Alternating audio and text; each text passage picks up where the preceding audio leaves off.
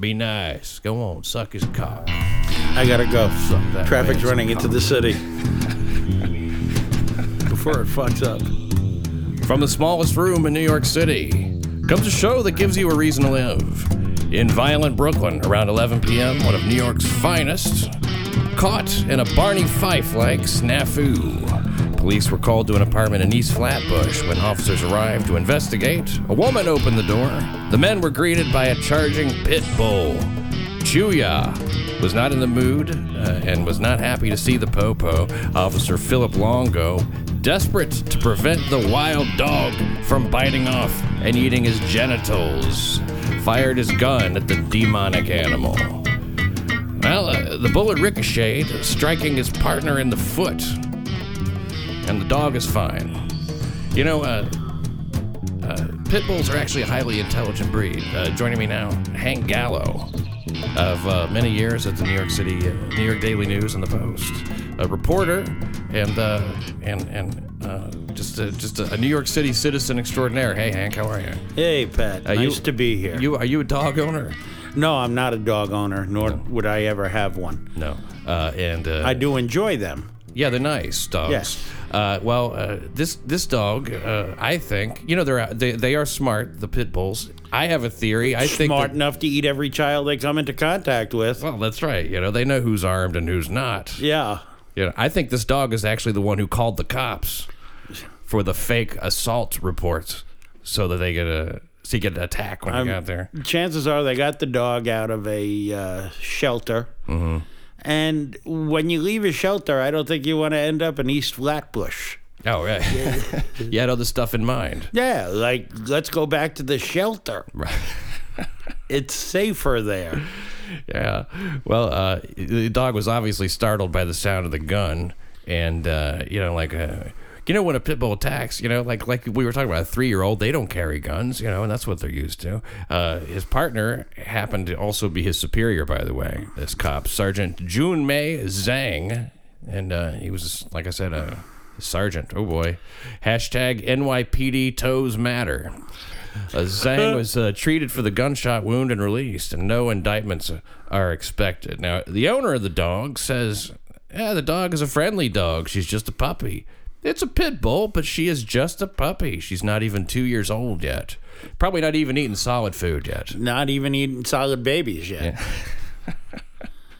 I mean, a, a two-year-old pit bull can do a lot of damage. Oh, yeah. a two- Hell, a a puppy pit bull can do a lot of damage. Yeah, yeah, straight out of the uh, old uh, womb there, Yeah. the old bitch's womb. You know, I, I, a two-year-old dog could probably eat a couch. They eat the whole damn thing. Yes. Uh, how many? How old does it have to be before it's before it's uh, you know not okay for it to charge and snarl at people? That's that's a good question, right? Like before the before you're like, okay, the dog should know better. yeah, 16, 17. Well, uh, Maybe this woman never had any visitors and the dog was just surprised. Yeah, you know, it's probably unusual for the cops to show up, and uh, yeah, I'm sure the dog was startled. Well, maybe it's not unusual at all. Who knows? I uh, not familiar with the family, familiar with the breed a little bit. Uh, you can do your own research on pit bulls. There's all kinds of information out there. You know, I was looking Most at, of it complimentary. Oh yeah, really, they've got they've got a good image on the whole. The pit bulls. I have a story here from several months ago, and uh, I this came to hand like I mentioned to you earlier. I just I was reading it. I was doing this story about the writing about this, and then this was stuffed into my drawer. I'm just gonna read some of this. Uh, an English bulldog named Leo was being loyal, just being loyal, when he bit a Brooklyn man who was choking his female owner. Uh, The guy was choking the woman. That that's what the lead gives you to understand. Uh, dogs are universally recognized as a man's, uh, and in this case, a woman's best friend. Wrote Brooklyn Supreme Court Justice Sylvia Ash in her decision to toss out the man's personal injury lawsuit. Dogs are known to be very protective of their owners and often come to their defense when they believe that their owners are about to be or are threatened by others, Ash said. In the case uh, what happened is uh, it pitted uh, Lawrence uh, Ciliota, he's 72, against Dyker Heights neighbor Nicole Ranieri. Uh, she's the one who owns the dog, 42. Now, uh, she and her pooch, it says, uh, pooch. That's a, It's a, it's a cute thing. where they were on the sidewalk in front of the guy's house, and uh, when he screamed at her, it says "screamed" is the word to get her fucking dog off his property. Uh, rightfully so. You know, who wants a big steaming pile of uh, dog shit in your yard? Well, who's to say then the lady wasn't going to pick it up? Who knows? We don't know. Uh, sprayed her uh, with his garden hose. He said, you know, "Get the fuck out of the yard." But still, in his, you know, he's still, you know, he- even if she is going to pick it up, if it's in his property, he has a right to throw her out of the yard. She says, "I walked away, but I'm not the kind of person that could just leave it." That's what she told the Post. She said, "I picked up poop." And I came back. He turned around and I hit him uh, with it in his chest poop in the So she did pick up the poop. Ciliata then put his hands around Ranieri's throat, and Leo leapt into action. I think a loyal man's best friend that he is, sinking his teeth into the man's arm. He was just protecting me, Ranieri said. Leo never bit anyone but this man. Uh, the man ran into the house screaming, The dog bit me, the dog bit me. Well, in court papers, uh, you know, she admitted that, uh, you know, he may have. Uh, oh no, the, the uh, guy he admitted that he may have gotten her wet when he was watering his grass, and he said he did touch her, but he didn't remember choking her, and he declined to comment. Tuesday, Ranieri said his claims of permanent injury to his arm are bogus because he bikes past her house and throws poop onto her door. Okay, you know the only living entity in this story who behaved the way they should have hmm. is the dog. That's true. The dog shits on a sidewalk, and if you attack a dog's owner, they're going to go after you. I uh, I agree. That's exactly. I exactly. applaud the dog. That- I think these neighbors should each be shot in the head. They need to be put down. Well, I think that that's uh, out of the question, unfortunately. But hey, you know, uh, in violent Brooklyn, who knows? There's There all are sorts so of many rules in this city. there are guns bouncing around and bullets uh, flying. Uh, well, there's been an overhaul in police training. The NYPD is using a scene from the movie Roadhouse as part of a mandatory retraining program for 22,000 officers. Uh, I've never seen Roadhouse. Uh, now, have you seen the movie Roadhouse? It was um, remarkably horrible. Yeah, it's like a. That's what they say when it's a, when a, they call it a cult classic. Yes, Patrick Swayze, if I remember correctly. yes. I think I might have even had to write a story about this movie. Oh wow. Perhaps a review. Well, and who would have thought that? Uh, let's see, from uh, t- it's 25 years later now that it would be um, well, 89. Yeah, 25 years later that this would be uh, used to train police officers. It's uh, this what happened is the the New York Post covered a story about they had a story about the cops being trained, uh, retrained, and they're falling asleep during these lectures because they're so boring. So they said, ah, well, fuck it, we'll let them watch Roadhouse. Now, I've never seen Roadhouse, but in the training sequence, Patrick Swayze is training a group of cadets. I guess what would you? Is that what you'd call them? They were bouncers. bouncer cadets? At, Yeah. uh, as uh, and I gather it's some sort of a bouncer academy. Uh, how to bounce unruly customers. do is follow So he explains the three rules. One, never underestimate your opponent. Expect the unexpected.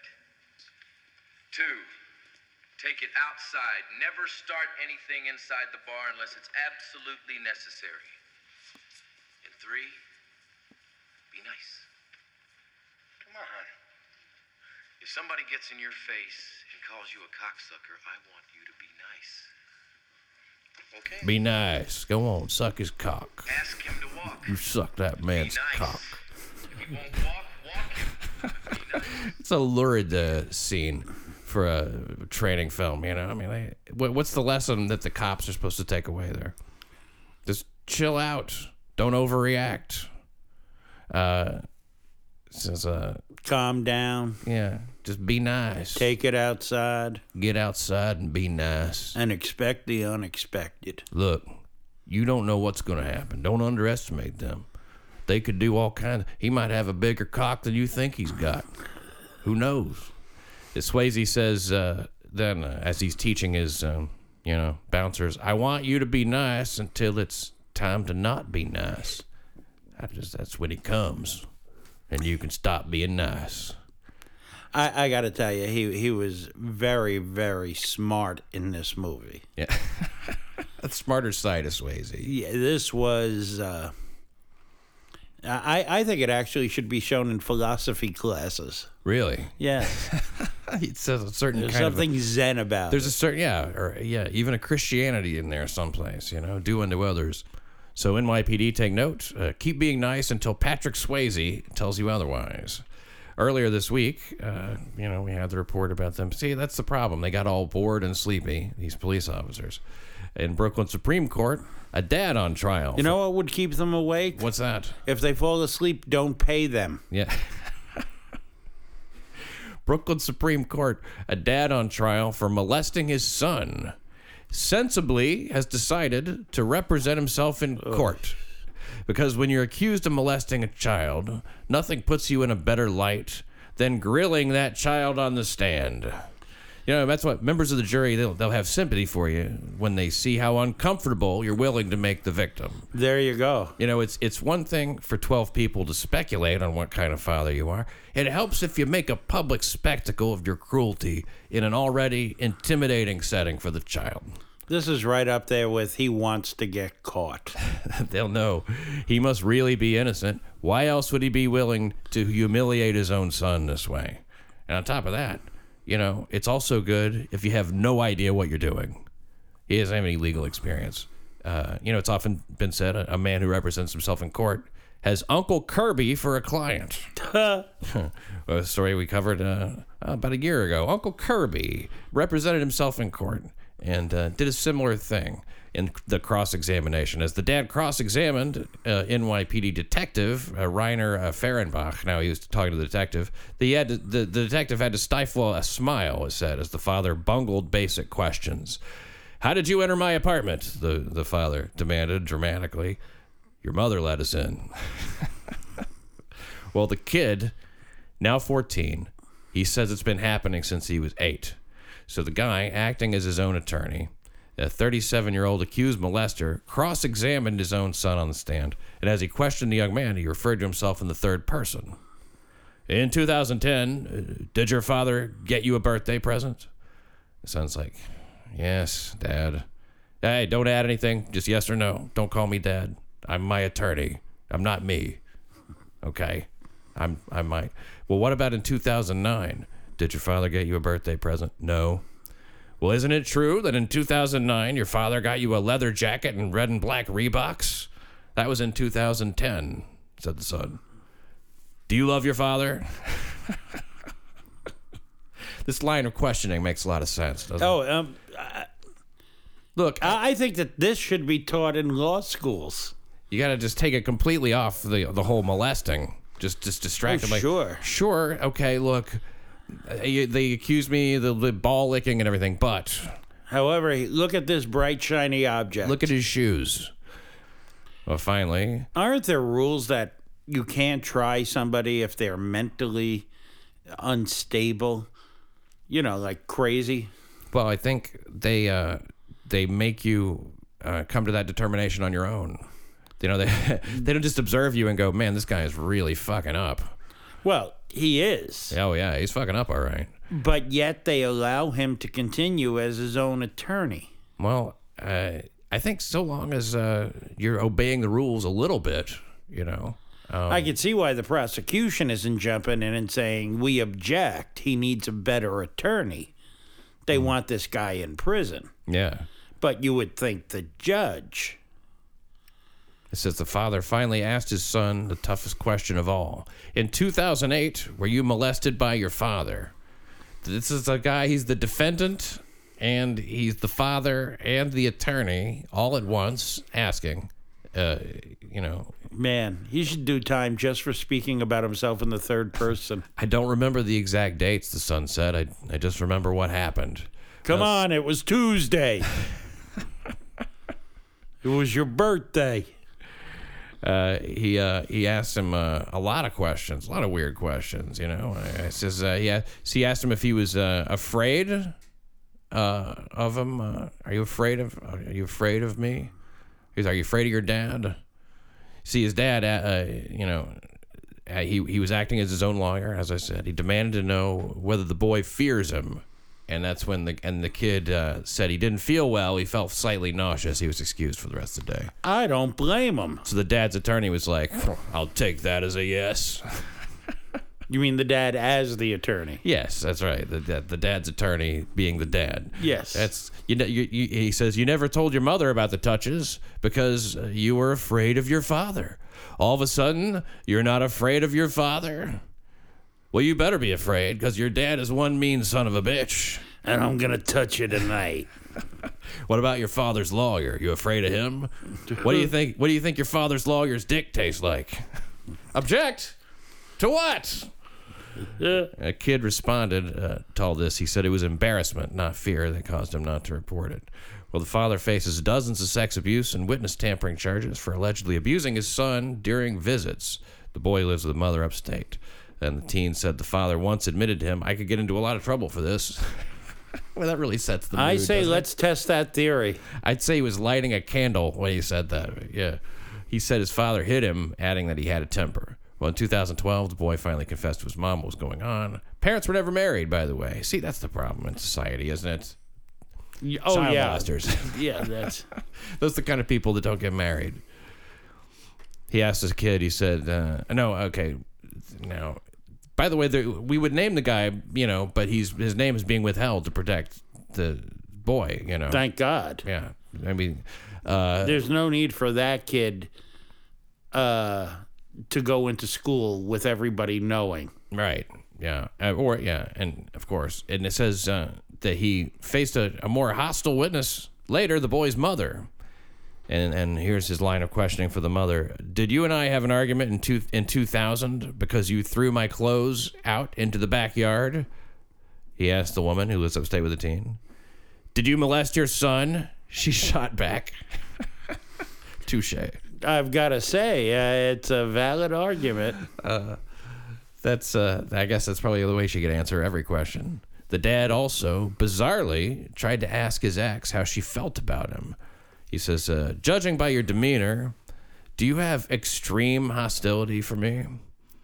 And the, the Supreme Court judge, who was at this point exasperated, that's Judge Deneen Riviezzo, interjected, You don't have to answer that. The mom said, Can I answer that? About the hostility. Well, uh, the, the the judge, uh, Judge Riviezzo, says, uh, "I think it's better that you don't." At which point, the jury erupted into appreciative laughter.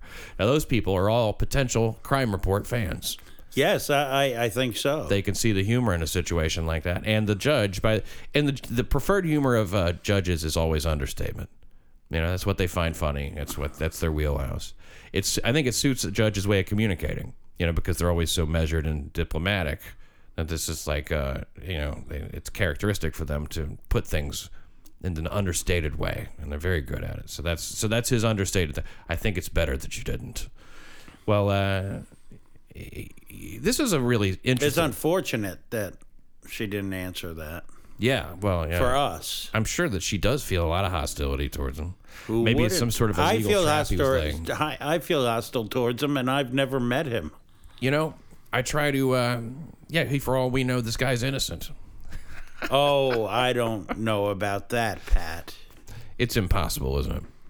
Well, the guy sure sounds guilty. Uh, he he made a statement, and at the time of his arrest, uh, a handwritten statement, and I suppose this would go against that argument. Here's the statement, part in part.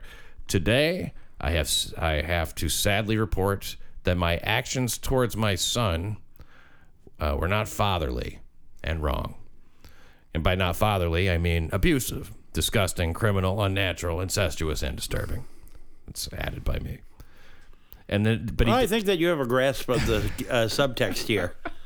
he did, yeah, it seems like you know, if I wasn't written, it should be. No, I, I think that that's a, that is what uh, would the the parenthetical phrase would be. He says, uh, "I admit I was teaching him sexual things, sexual th- like be nice." Yeah. If someone gets in your face and asks you questions about your birthday, I want you to be nice.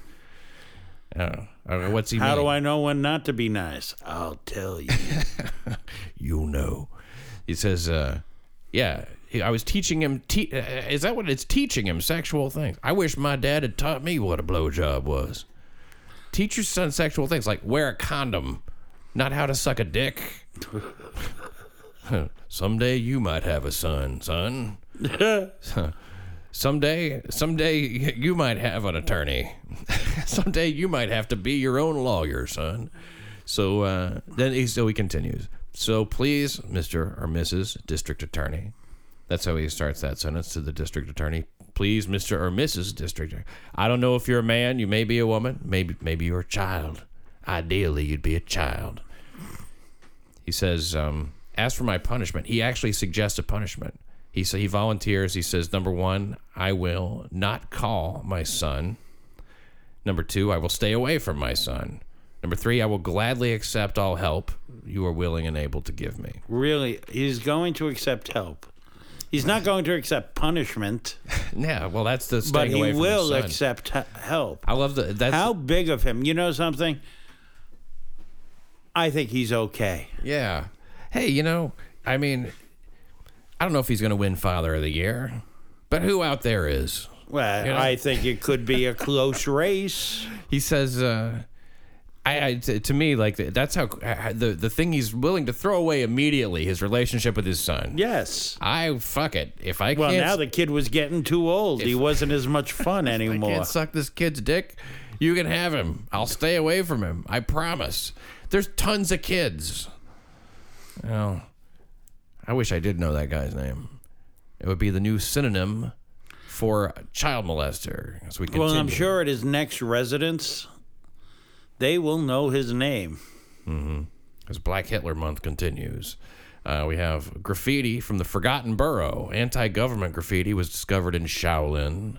The words End the Fed painted on the wall of a Chase bank. And then similar messages were scrawled onto three other banks. A children's clothing store then got tagged, and the Something Sweet ice cream parlor in New Dorp. You ever been to New Dorp? No. A neighborhood in New York well, City. perhaps I have. I just wouldn't remember. right, it was Staten Island. You've been to Staten Island, of course. Twice. How long have you lived in the city? Uh, 59 years. Now, I've driven through Staten Island on my way to Atlantic City to gamble. Uh-huh. but I've only stopped in uh, Staten Island twice. It's not really a destination necessarily. Not for me yet. Also defaced were two American flag murals painted by artist uh, Scott LoBaido with graffiti reading "Fuck Scott LoBaido." Wow. well, that's that's just see that's a critique. That's not uh, anti-government. That's just this guy's got opinions about art. This is uh, DNAinfo.com. They report that Perhaps it's an appreciation. hey, you know, I mean, it, it, it could be taken that way. These are American flag murals, freedom of speech. Fuck Scott LoBaido. This isn't about the artist, it's about a bigger message. Uh, but DNA Info does report that anti Semitic messages this week were painted on the murals. No examples are given. I always like to say, I'll be the judge of that. You know, how anti Semitic was this? Uh, but no examples are given. Aside from the flags, the words uh, World War III is coming. Uh, here's the, here's the uh, what was written on. Uh, it says World War III is coming. Zionist homeschool your children.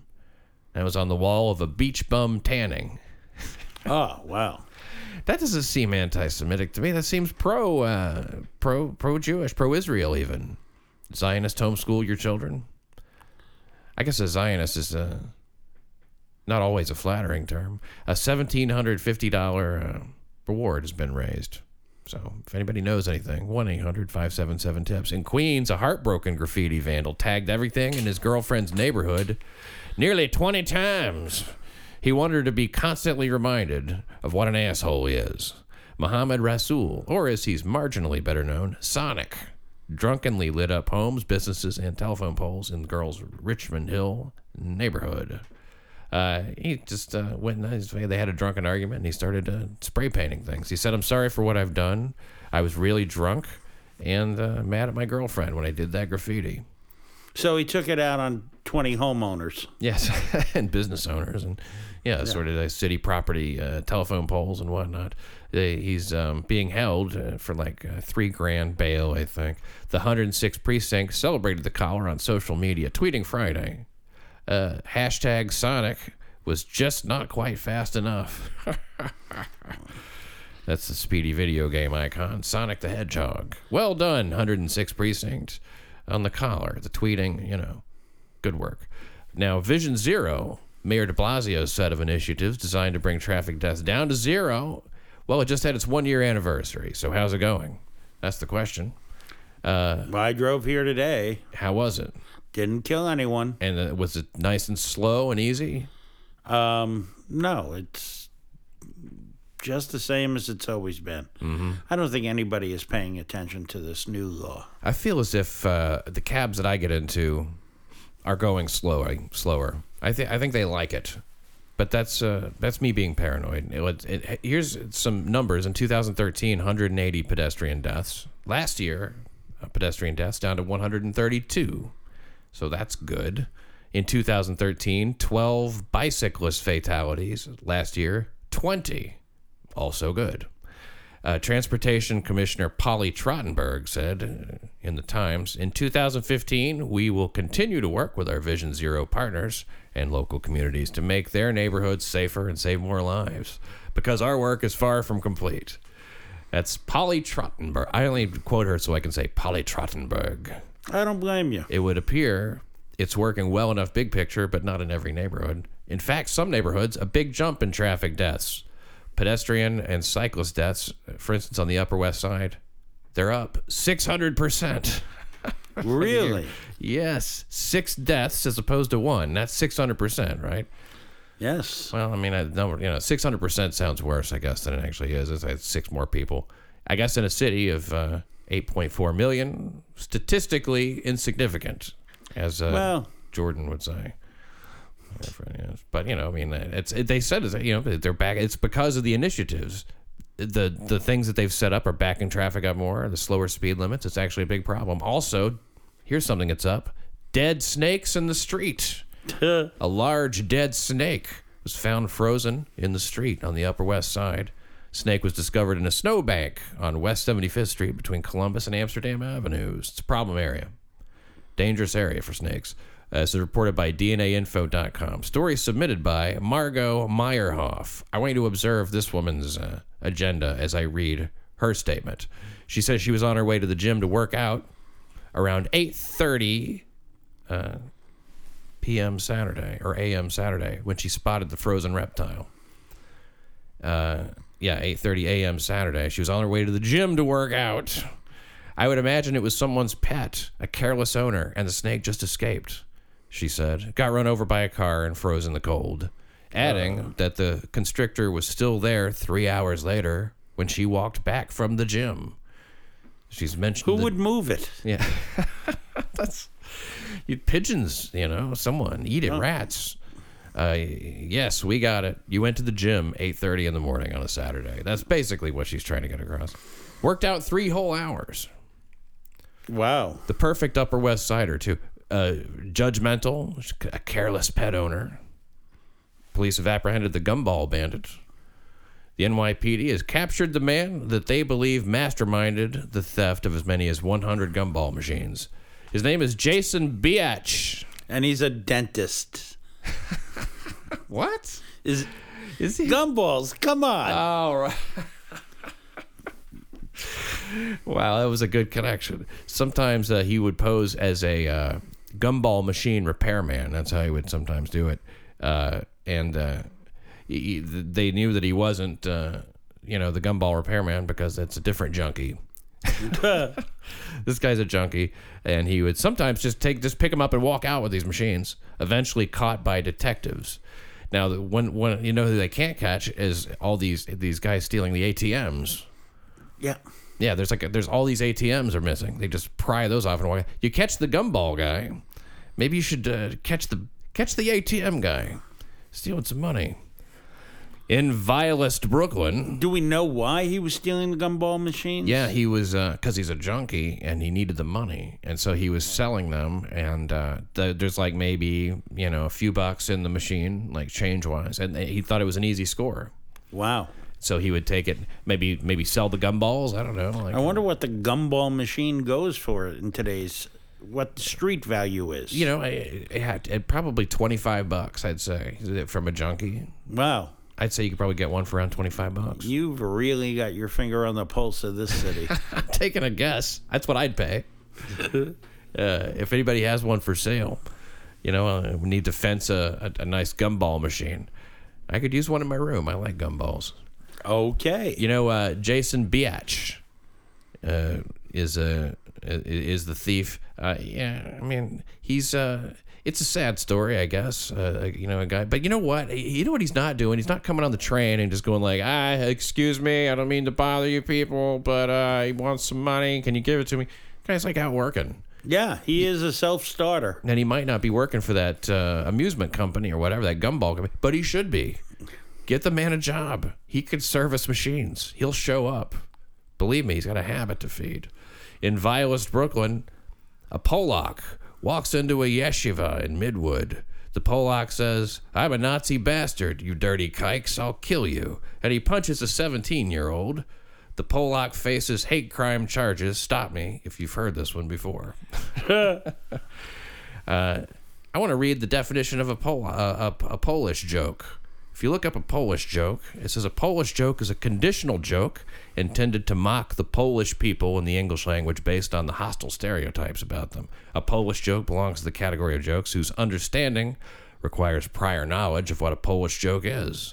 Because similar to all conditional jokes, they depend on the audience, the audience's preconceived notions and affective dislikes in order to be entertaining. Uh, the relationship between these, uh, blah blah blah. Uh, you get it. Very uh, persistic uh, ethnic uh, characterization of the Polak uh, Polish people. I, I, Pol- it didn't used to be such a bad thing, you know. But uh, I figure if this guy's going to call himself a Nazi bastard right here in the middle of Black Hitler Month, then uh, you know, calling these people kikes, he uh, then I'll call him a Polak. No offense to anybody Polish out there. This is the story. Or to anybody named Hitler. Yeah, course. If you're out there name and your name's Hitler, you know what? Call in uh, and we'll we'll take your call. Thirty year old Pole, uh, Powell, uh, uh, you know, Krizyania. He looks like a young John Belushi, but he talks like an old Mel Gibson. Outs- Freaky. outside his home. Did you think? Did you see the photo of the guy? I saw the photo of the Did you guy. think he, look, he, he There's a Belushi quality to him. Yes, yes, there is. And I mean, of course, there's the only the there only is young John Belushi. There was never an old John Belushi. He died when he was 33. Outside his home earlier, uh, and this is uh, Powell the Pole. He had been smoking and drinking coffee. Polak Hitler, wrong on tobacco. Although other prominent Nazis like um Martin Bormann and uh, and Hermann Goering they smoked. Hitler was against it. Were you aware? No, I was not. uh, Hitler was actually the first national leader in modern times to advocate non smoking. In fact, the Nazis ran by far the most effective stop smoking campaign of the day. Uh, and you know what they did? They, they banned smoking on trams and trains and buses and promoted health education and they raised the tobacco tax. Just like us. so I guess that's where we got the idea the Nazis. Yeah, well, that makes sense now. Hitler was also a vegetarian. I didn't know that. He was also uh, he hated to see animals get tortured. He, he couldn't stand. He, he he really liked animals. People, better than he not so people. much. Yeah, yeah, it didn't bother him at all. Yeah. He could handle dogs and torturing people. Well, back to the yeshiva and Polak Hitler. Now, some students were leaning out of the second second floor window of the yeshiva, and they told him to move on. And uh, this fella became enraged, angry as a Nazi. He threw his coffee mug through the first floor window. Well, he was outside of his own home. Yeah, he was. So why should he be told to move on?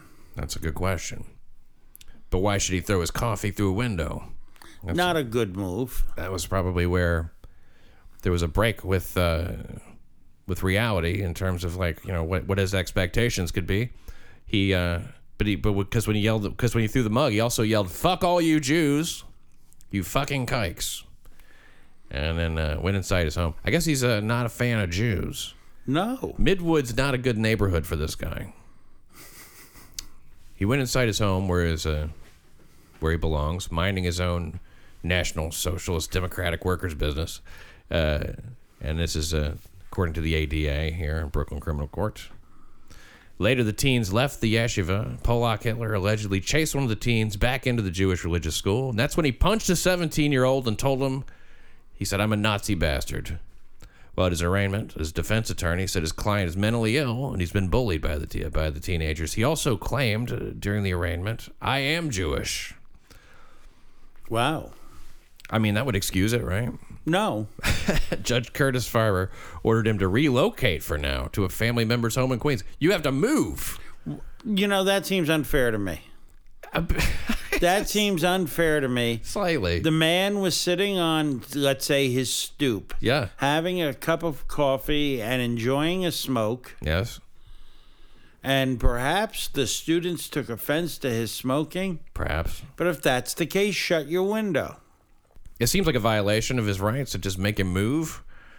Then again, you know, maybe they know some shit we don't know. He, uh, according to the criminal complaint, after he was arrested, he said he hit the wrong boy, but the kids got the message, and he said that he laid down one of those kikes. Well, if Wow. you just keep saying kike, Yeah, it, it it gets harder to argue for you.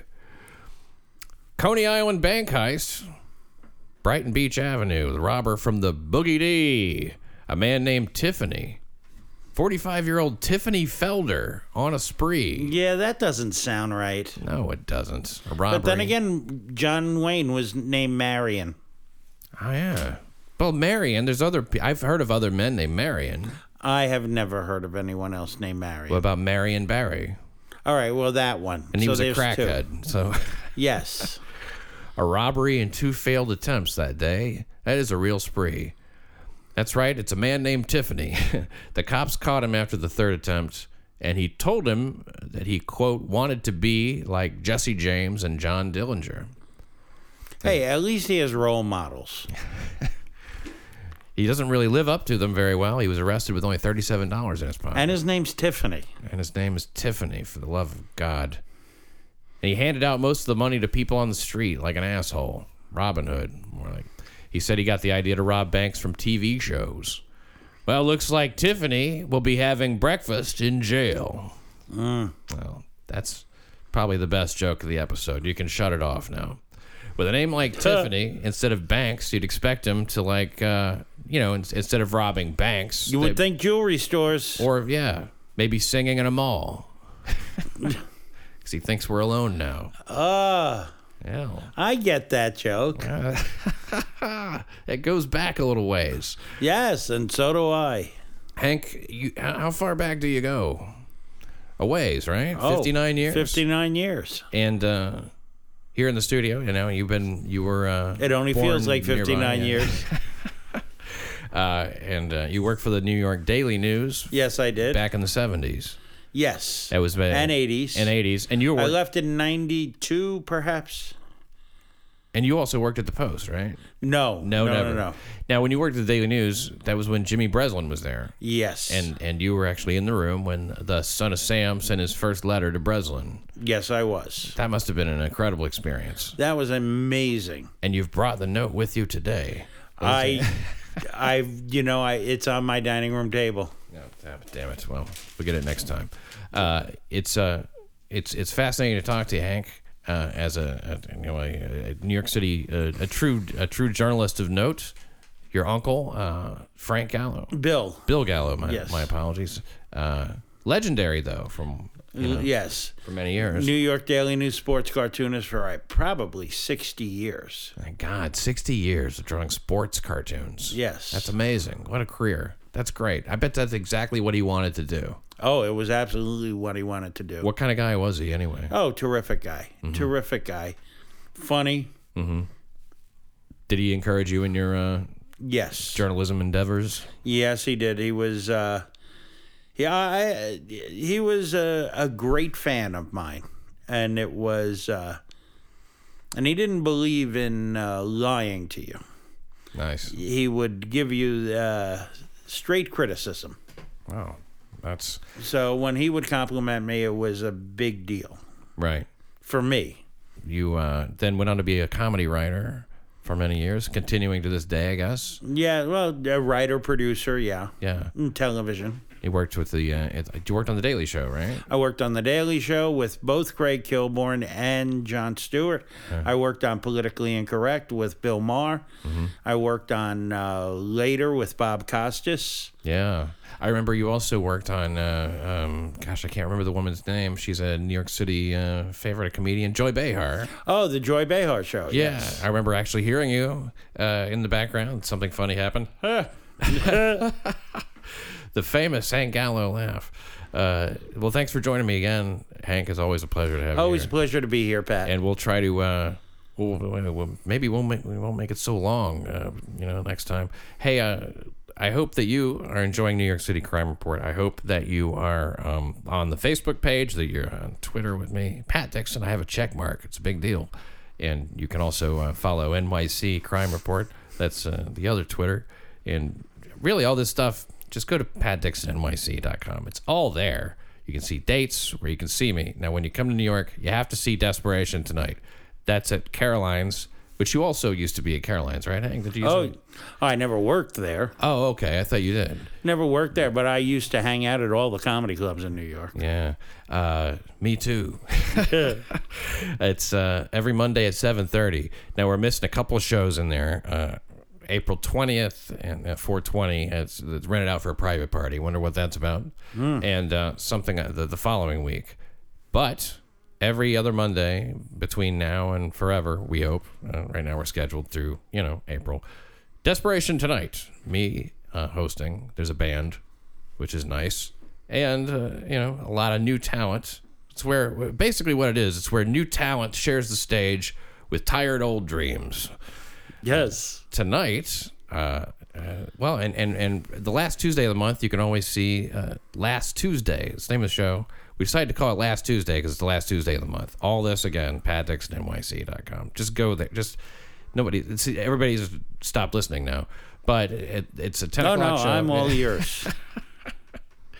I had to snap my fingers just now. uh, it's um, a great show and tonight, and we got a great lineup. Uh, Mark Normand's coming by. Looking forward to that. And um, we got, uh, I think Tony Tudor might come by. A lot of funny guys. Uh, Bonnie Bonnie McFarlane is on tonight. Oh, Bonnie? she's a funny lady. Yeah, yeah, she's really great. She always enjoy her. amuses me quite a bit. Well, it's called Last Tuesday. It's every last Tuesday at the Stand Comedy Club. Now the other one that was at, at Caroline's. This one's at the Stand, and you can see that. One more story: a Bronx man fatally stabbed his girlfriend with an ice pick. 42-year-old Brandy Simmons stuck Dolores Scott in the chest and back in the stairwell of their building on West 190th Street. Police said Scott had an active order of protection against her killer, who attacked her with an ice pick June 5th. Wow. They should go ahead and, and just call them murder picks. Yes, I, I mean, you know what I find interesting? Earlier we had the man named Tiffany, Mm-hmm. and now we have a man named Brandy. I don't understand Brandy as a name either. No. I uh, I tried to find anybody else named Brandy who has a penis, and I couldn't. I mean, I don't even know what that's short for. Brandy Simmons. Well, uh, Brandeis? I thought maybe it was like a transgender type person, and they want to identify the transgender person as he, as he wishes. so he's transitioning from the free world to prison. Yes. uh, one would hope. You know, he's only accused at this point, innocent until proven guilty. I Oh, think yes. That, I think that more ice picks now are probably used to murder people than to pick ice. Where's all this ice that needs to be picked? It's Well. 120 years ago. That's where it is. Hudson River ice harvesting was a booming business. Did you know that? Oh my God, it was huge. Yeah, they sold big blocks of ice, packed in sawdust and hay from horse-drawn wagons. Tell me you, you don't remember that. No. Okay. Well, every, back then every home had an ice pick, but now it's just if you're in a gang or Amish. It's the, the murder weapon of choice for those two groups. Uh, we'll have more New York City Crime Report shows every single week. Thank you for listening to New York City Crime Report.